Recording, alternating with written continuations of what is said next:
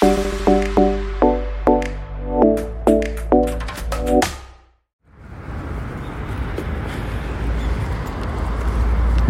い、えー、どうも、ポトフです、えー、歩きながら収録しておりますが、今、会社に向かっている途中です。まあ、暖かくなってきましたね。春らしくなってきました。桜ももうだいぶ咲いていまして、まあ、会社がですね、名古屋の鶴舞というところにありまして、近くに鶴舞公園っていうね、公園が、この駅の向こうにあるんだけど、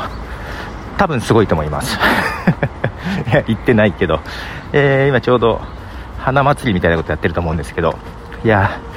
暖かくなってきました。最近ですね TikTok ライブをやり始めまして、えー、昨日その前と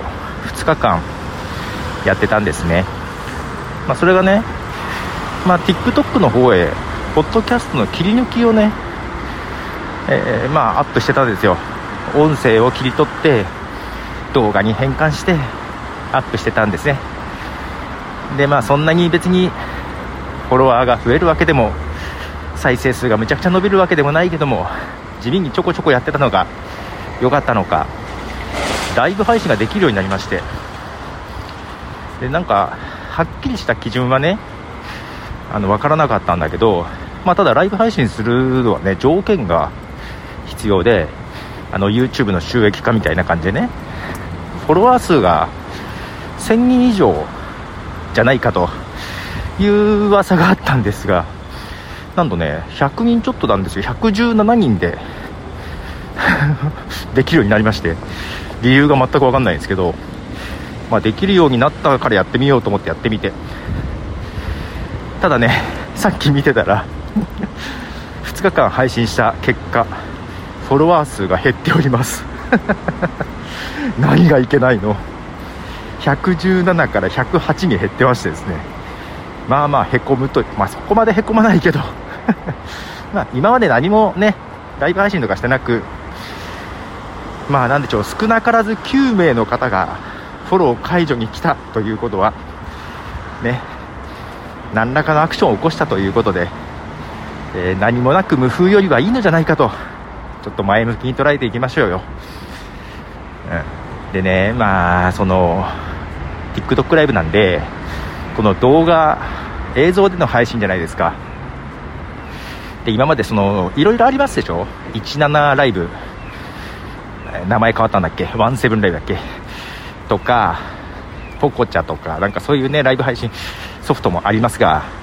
やったことはなくね。で見ることもそんなにやってないんですよ。でちょっと表面的に見ると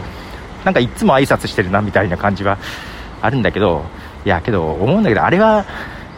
何でしょう？いろいろみんな考えた結果だよね。うん、やっぱりね、ポッドキャストとこのライブ配信の差っていうのをね、いろいろ考えるところあります。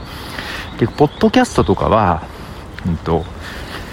まあ、収録配信もそうだけど、頭から聞いてもらえるじゃないですか。だから YouTube とか、えー、まあ、TikTok の普通のショート動画投稿も、まあ、基本頭から見てもらうじゃないですかけどライブ配信ってどこから来るかわからないでしょ途中から来る人も全然多いはずっていうかほとんどが途中から来て、まあ、つまらなかったらすぐ抜ける。だから見せ方というか全然違うわけじゃないですか。でこの動画のライブ配信は、まあ普段の音声のポッドキャストと対極にあると言ってもいいので得意じゃないしあんまりやってこなかったし見ても来なかった。でツイッタースペースとかクラブハウスみたいなやつね。はちょこっとやってるけどあとあれもねそんなに得意じゃないけども得意じゃないけどもまだ音声のポッドキャストと近い部分はまだあると。いうとこでやってきたけどでもやっぱり得意じゃないのはま、そのどこから聞く人が来るかわからないと。でこっちの状況もだけど聞く人の状況もよくわからないというね。この非対称性がすごく、うん、でその音声だけよりも動画の方がこっちは映像も見られていると。こっちはいろいろ出してるけど向こうはわからないとかね。あだから全然ポッドキャストと見せ方が多分違うわけですよね、うん、でそこら辺をちゃんと考えたことがなかったけど今ちょっと一体どういう風に見せるべきかみたいなことをですね考えているとやっぱ来た人に全部に挨拶するっていうのはなるほどね。確かに入った時に名前を呼んでもらえるとすぐ出にくくなるとかね。効果はあるなと思ったりね。してます。はい、まあ、そんなことを考えながらはい。またしばらくねちょっとやる予定なんですよ。TikTok ライブは、まあ、今機能が制限されててその機能制限を解除するためにである意味いろいろ解除して、うん、やってみてどうしてもやっぱりいまいちしっくりこないなと思ったらやめるかもしれないですが一旦そんな感じでね音声の収録配信と動画のライブ配信の違いをいろいろ楽しみながら比較していたりしますということで会社に着きそうです。ラポトフでした。じゃあね。